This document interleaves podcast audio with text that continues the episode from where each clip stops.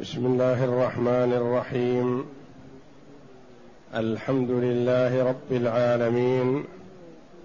والصلاة والسلام على نبينا محمد وعلى آله وصحبه أجمعين. وبعد. بسم الله. أعوذ بالله من الشيطان الرجيم.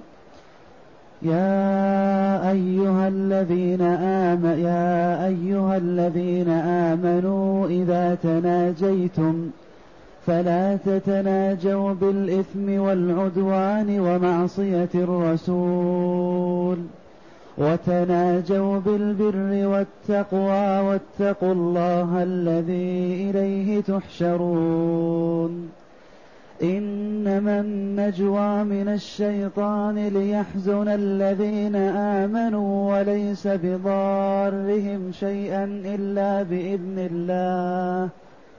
وعلى الله فليتوكل المؤمنون. هاتان الآيتان الكريمتان من سورة المجادلة. جاءتا بعد قوله جل وعلا ألم تر إلى الذين نهوا عن النجوى ثم يعودون لما نهوا عنه ويتناجون بالإثم ويتناجون بالإثم والعدوان ومعصية الرسول وإذا جاءوك حيوك بما لم يحيك به الله. ويقولون في أنفسهم لولا يعذبنا الله بما نقول. حسبهم جهنم يصلونها فبئس المصير. يا أيها الذين آمنوا إذا تناجيتم فلا تتناجوا بالإثم والعدوان. لما وبخ الله جل وعلا اليهود أو المنافقين في مناجاتهم بالإثم والعدوان ومعصية الرسول وجه جل وعلا عباده المؤمنين بقوله يا أيها الذين آمنوا إذا تناجيتم فاحذروا أن تتناجوا بمثل ما يتناجى به أولئك لأن أولئك يتناجون بالإثم والعدوان ومعصية الرسول. فأنتم إذا تناجيتم أيها المؤمنون احذروا أن تتناجوا بشيء مما يضركم. فلا تتناجوا بالإثم بما يؤثم وبما يكسب الإثم والعدوان.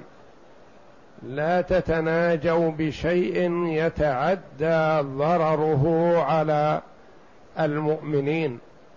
ولا تتناجوا بمعصية الرسول صلى الله عليه وسلم وتناجوا إذا حصل التناجي بالبر بالشيء النافع المفيد الذي تحصلون به على الأجر.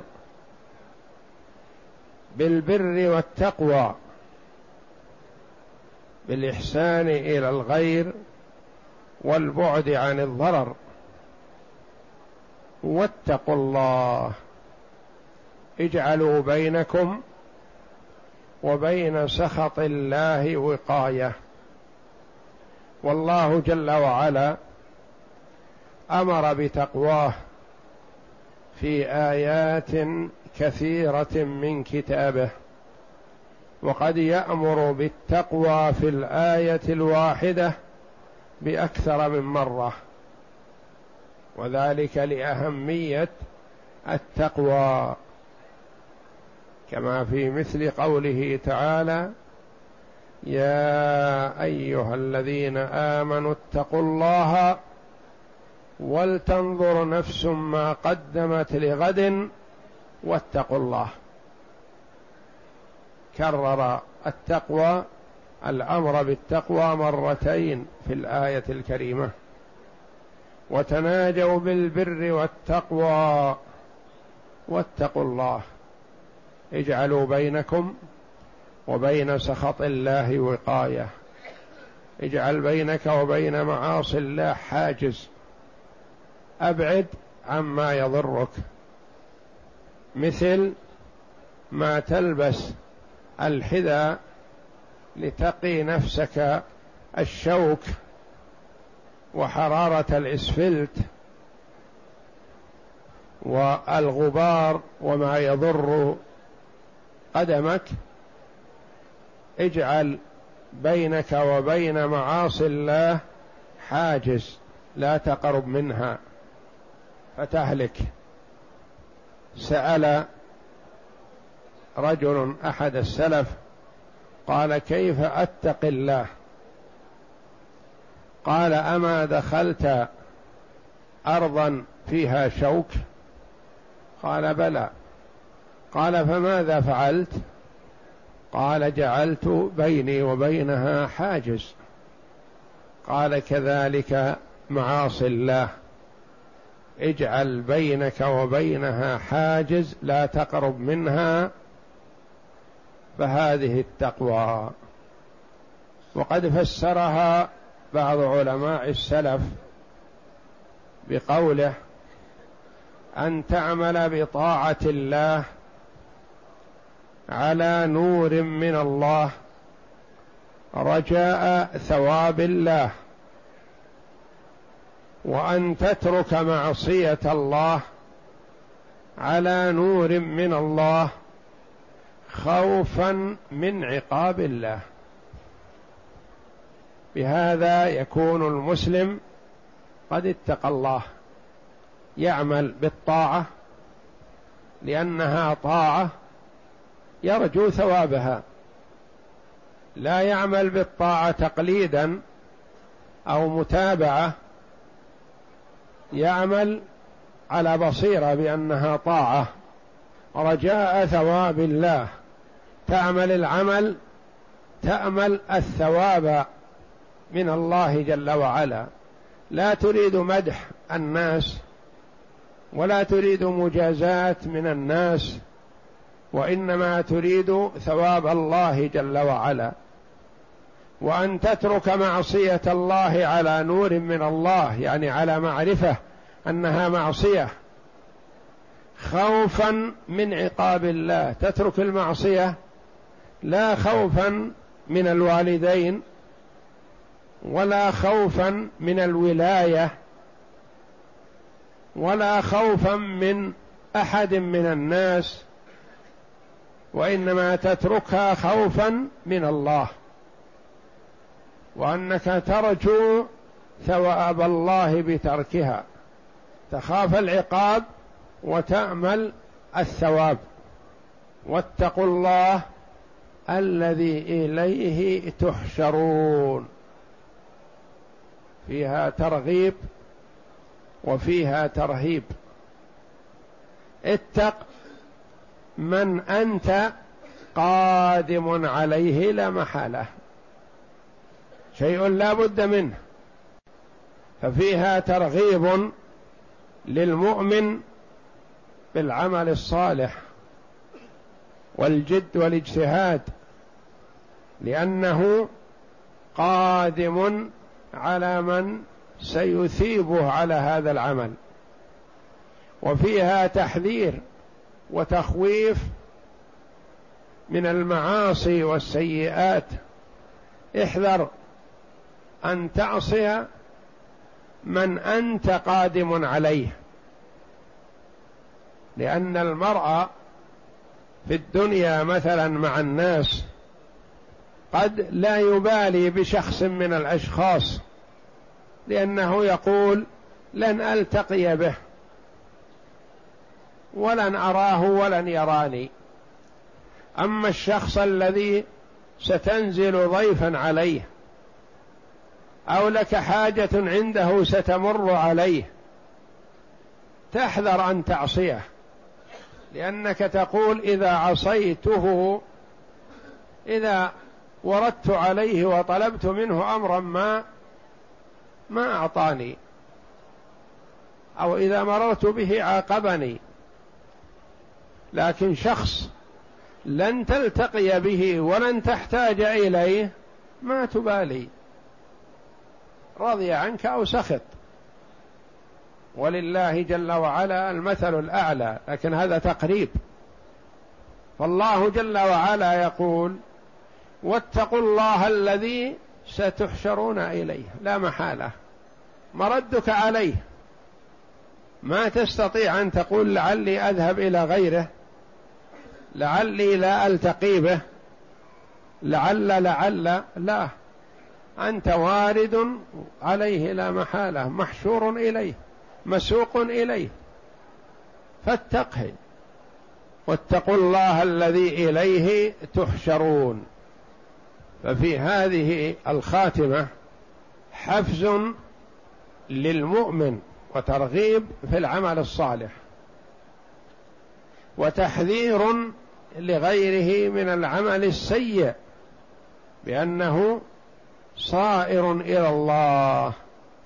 فعن أبي سعيد الخدري رضي الله عنه قال كنا نتناوب رسول الله صلى الله عليه وسلم يطرقه أمر أو يأمر بشيء فكثر أهل النوب والمحتسبون ليلة كان الصحابة رضي الله عنهم من حرصهم على حماية الرسول صلى الله عليه وسلم والدفاع عنه ومحبتهم له وكونهم يفتدونه بأنفسهم رضي الله عنهم كان الواحد منهم أحيانا إذا أوى إلى فراشه قال لا ما ينبغي لي أنام وأنا ما أدري عن الرسول. عليه الصلاة والسلام. يمكن يأتيه أحد من المنافقين من الكفار من اليهود في الليل فيفتكون به وهو وحده ما عنده إلا أهله. فيأخذ المرء سلاحه ويأتي حول حجرات أمهات المؤمنين حارس وظف نفسه. وأحيانا النبي صلى الله عليه وسلم يصيبه أرق يعني ما ينام. فإذا شعر أن حوله الصحابة رضي الله عنهم نام واستراح. فكانوا رضي الله عنهم يأتي الكثير منهم لحراسته بدون أن يطلب منه ذلك.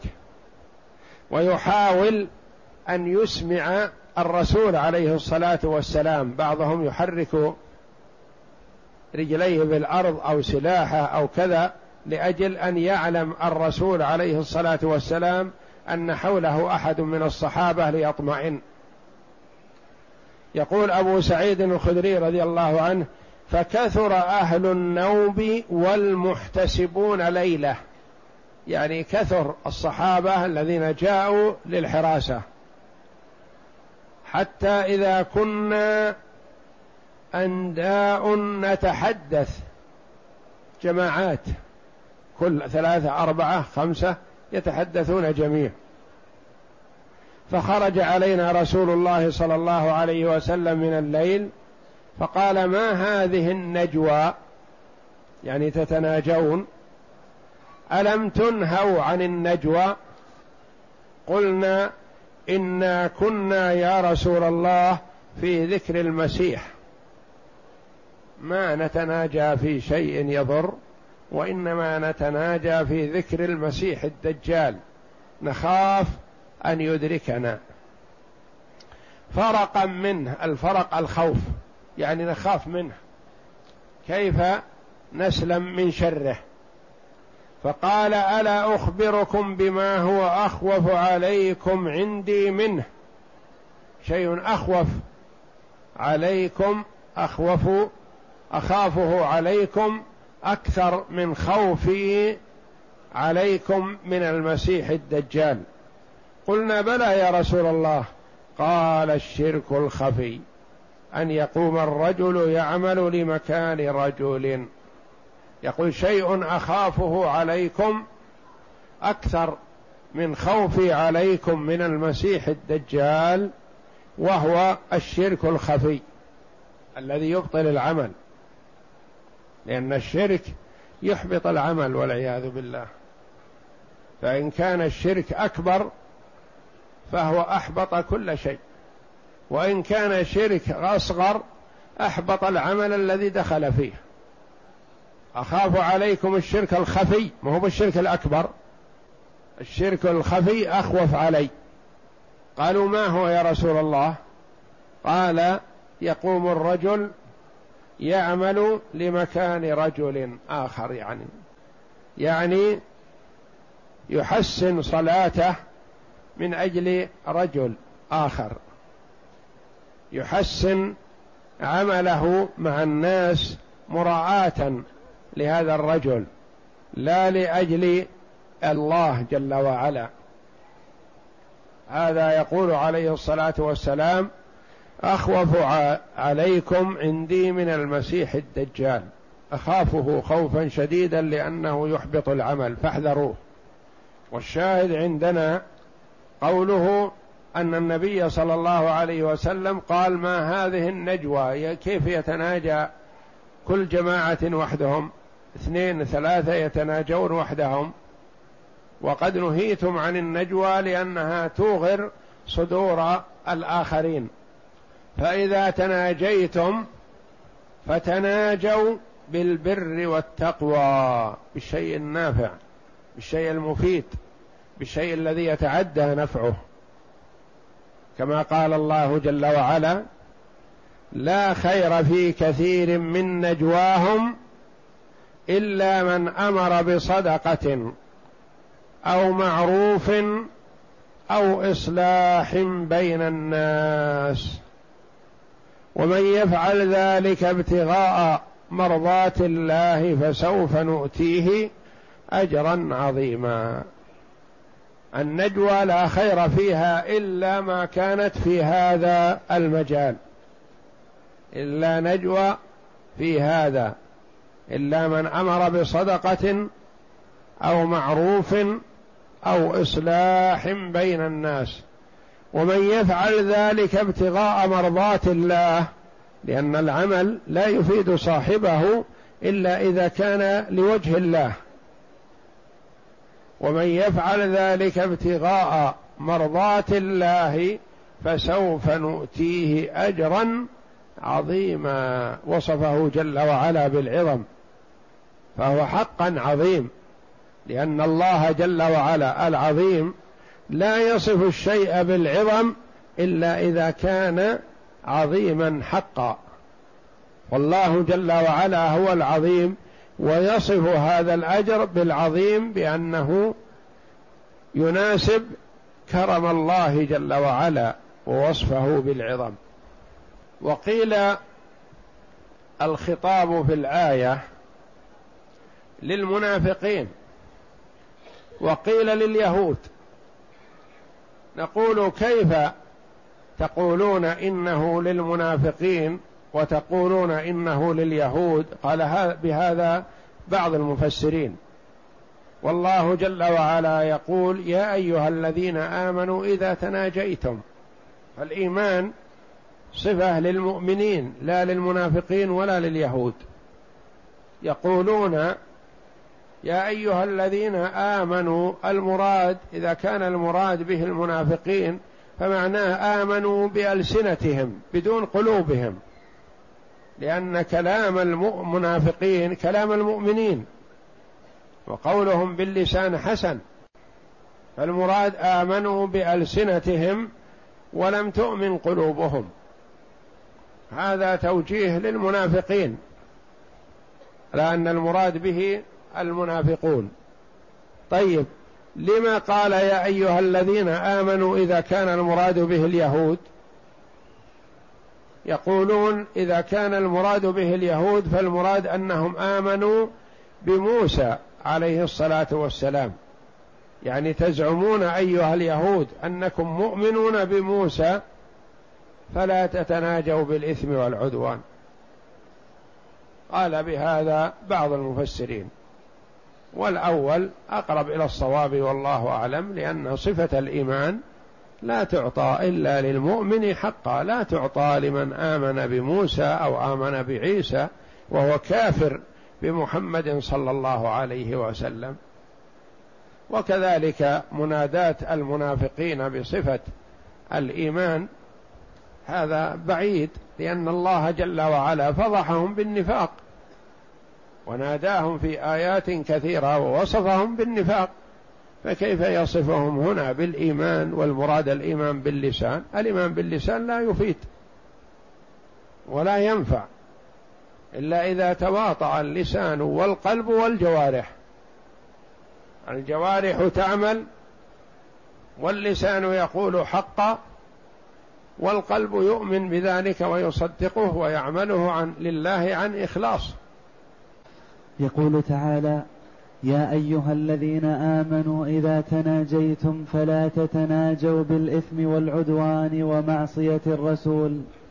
أي كما يتناجى به الجهلة من كفرة أهل الكتاب ومن مالاهم على ضلالهم من المنافقين.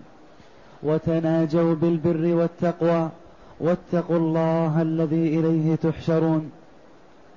أن يخبركم بجميع أعمالكم وأقوالكم التي قد أحصاها عليكم وسيجزيكم بها. قال الإمام أحمد حدثنا بهز وعفان. قال أخبرنا همام عن ابن عمر إذا عرض له رجل فقال إذ عرض له رجل فقال كيف سمعت رسول الله صلى الله عليه وسلم يقول في النجوى يوم القيامة؟ قال سمعت رسول الله صلى الله عليه وسلم يقول إن الله يدني المؤمن فيضع عليه كنفه ويستره من الناس ويقرره بذنوبه ويقول له أتعرف ذنب كذا؟ أتعرف ذنب كذا؟ أتعرف ذنب كذا؟ حتى إذا قرره بذنوبه ورأى في نفسه أن قد هلك قال فإني قد سترتها عليك في الدنيا وأنا أغفرها لك اليوم ثم يعطى كتاب حسناته. وأما الكافر والمنافق فيقول الاشهاد هؤلاء الذين كذبوا على ربهم ألا يعني يفضحون في الموقف يفضحهم الله جل وعلا ويبين ما صدر منهم للناس. فهذا فضيحة عظمى. وأما المؤمن فالله جل وعلا كما ستر عليه في الدنيا يستره في الآخرة. نعم. فيقول الأشهاد هؤلاء الذين كذبوا على ربهم ألا لعنة الله على الظالمين؟ إنما النجوى من الشيطان ليحزن الذين آمنوا وليس بضارهم شيئا إلا بإذن الله. يقول الله جل وعلا إنما النجوى من الشيطان. هل كل النجوى من الشيطان؟ لا. إنما النجوى الال في النجوى هذه للعهد يعني الذي تقدم ذكرها النجوى المنهي عنها. أما هناك نجوى يثاب عليها المرء. إذا ناجى بشيء نافع مفيد فهو يثاب على ذلك وإنما النجوى هذه المنهي عنها هذه من الشيطان. إنما النجوى من الشيطان أي النجوى التي فيها الإثم والعدوان ومعصية الرسول. هذه بتحسين من الشيطان. وتزيين من الشيطان للعبد بأن يفعلها. ودفع من الشيطان للعبد بأن يقدم على هذا الفعل. إنما النجوى من الشيطان فهو يغوي ابن آدم ويحسن له المنكر يحسن له القبيح ويجعله مستساغ مقبول. فإذا أوقعه في القبيح أوجد عنده الندم والتأسف لكن حين لا ينفعه. إنما النجوى من الشيطان ليحزن الذين آمنوا. وقرئ ليحزن بضم الياء وكسر الزاي ليحزن. أو ليحزن الذين آمنوا بفتح الياء وضم الزاي ليحزن الذين آمنوا ليصيب ليجعلهم يحزنون على هذا يعني يتأثرون. فالشيطان يدفع ضعاف النفوس من المنافقين واليهود ومن على شاكلتهم ليتناجوا بما يتناجوا به لإدخال الحزن على المؤمنين ليحزن الذين آمنوا وليس بضارهم شيئا إلا بإذن الله. هو لن يضرهم هذا إلا إن كان الله جل وعلا قد كتب لهم ذلك لأنه لا يقع في الكون إلا شيء أراده الله جل وعلا ليحزن الذين آمنوا والمؤمن إذا حزن على أمر من الأمور واحتسبه أجر يؤجر. فالهم والغم والنصب والتعب كل هذا يؤجر عليه المرء حتى الشوكة يشاكها. حتى الشوكة يشاكها يؤجر عليها. ليحزن الذين آمنوا وليس بضارهم شيئا إلا بإذن الله. إن كان الله جل وعلا قد كتب عليهم ذلك فسيحصل. وإن كان الله جل وعلا لم يكتب هذا فلن يضرهم بإذن الله. كما جاء في الحديث واعلم أن الأمة لو اجتمعوا على أن ينفعوك بشيء لم ينفعوك إلا بشيء قد كتبه الله لك. ولو اجتمعوا على أن يضروك بشيء لم يضروك إلا بشيء قد كتبه الله عليك. إلى المؤمنين. وهذه الإساءة لا تضر المؤمن إلا إن كان الله جل وعلا قد كتب ذلك فهي قد تضره ثم عاد هو حسب توفيق الله جل وعلا. قد يتضرر بأمر من الأمور فينال به الدرجات العلى. بالصبر والاحتساب. وقد يتضرر بضرر من الأضرار فيخسر به الدنيا والآخرة. وذلك أن المؤمن قد يحصل عليه الضرر فيحتسب ويسترجع ويذعن لله جل وعلا ويرضى بما قضاه الله جل وعلا. فيؤجر على هذا الأجر العظيم. وقد يحصل على المرء الضرر فيتسخط ويتألم ويكون عنده اعتراض على ما قضاه الله جل وعلا فيخفق ويخسر الدنيا والآخرة والعياذ بالله. وليس بضارهم شيئا إلا بإذن الله بمشيئة الله جل وعلا. إن كان الله جل وعلا قد شاء هذا الضرر فلا بد أن يحصل. كما أن الخير لا يحصل للعبد إلا بمشيئة الله.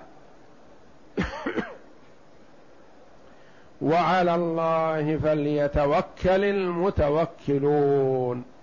هذا حث من الله جل وعلا لعباده بالتوكل عليه والاعتماد عليه والالتجاء إليه والاعتصام به. فهو بهذا يطمئن قلبه ويستريح. إذا توكل على الله وقال لن يصيبنا إلا ما كتب الله لنا. وما وكما قال النبي صلى الله عليه وسلم والصحابة رضي الله عنهم لما قال لهم القائل إن الناس قد جمعوا لكم فاخشوهم. إن أبا سفيان ومن معه من الكفار تهيأوا وتجمعوا لأجل أن يقضوا عليكم. قالوا حسبنا الله ونعم الوكيل. كافينا الله. نعتمد على الله. نتوكل على الله. فالمؤمن يعمل الأسباب ويتكل على الله. الاتكال على الله جل وعلا مطلوب مع فعل الأسباب. أما أن يترك المرء الأسباب فهذا عجز وضعف وقد يكون جهل. يقال له تزوج لعل الله أن يرزقك بالبنين والبنات. فيقول إن كان الله قد قسم لي أولاد سيأتون ولن أتزوج. هذا جهل.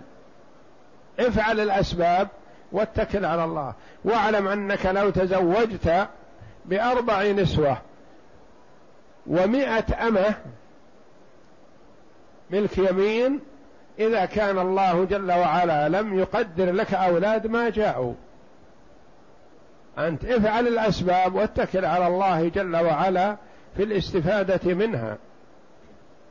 لا تعتمد على الأسباب لا تقول سأتزوج ويولد لي ويكون كذا وكذا. قد تتزوج بأربع نسوة وأكثر من ذلك بعد طلاقهن وما يأتيك ولد. ولكن افعل الأسباب واتكل على الله جل وعلا. والرجل الذي جاء إلى النبي صلى الله عليه وسلم وقد أناخ ناقته حول باب المسجد قال يا رسول الله أعقلها أو اتكل. قال النبي عليه الصلاة والسلام اعقلها واتكل. خذ بالأسباب في حفظها اعقل ناقتك واتكل على الله جل وعلا في حفظها.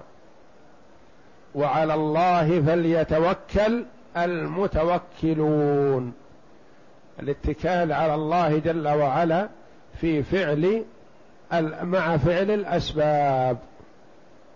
ويتقبلون ما يأتيهم بالرضا والقبول والاحتساب لأن المصيبة قد تحصل على العبد مع اتكاله على الله جل وعلا لأن هذا شيء قدره الله جل وعلا أزلا. فيحتسب ويرضى بما قسم الله جل وعلا ولا يتسخط فتكون هذه المصيبة في حقه نعمة عظيمة ينال بها الدرجات العلى من الجنة. إنما يوفى الصابرون أجرهم بغير حساب. كلما صبر العبد على أي شيء يؤلمه فالله جل وعلا يثيبه على ذلك. إنما النجوى من الشيطان ليحزن الذين آمنوا وليس بضارهم شيئا إلا بإذن الله. وعلى الله فليتوكل المؤمنون.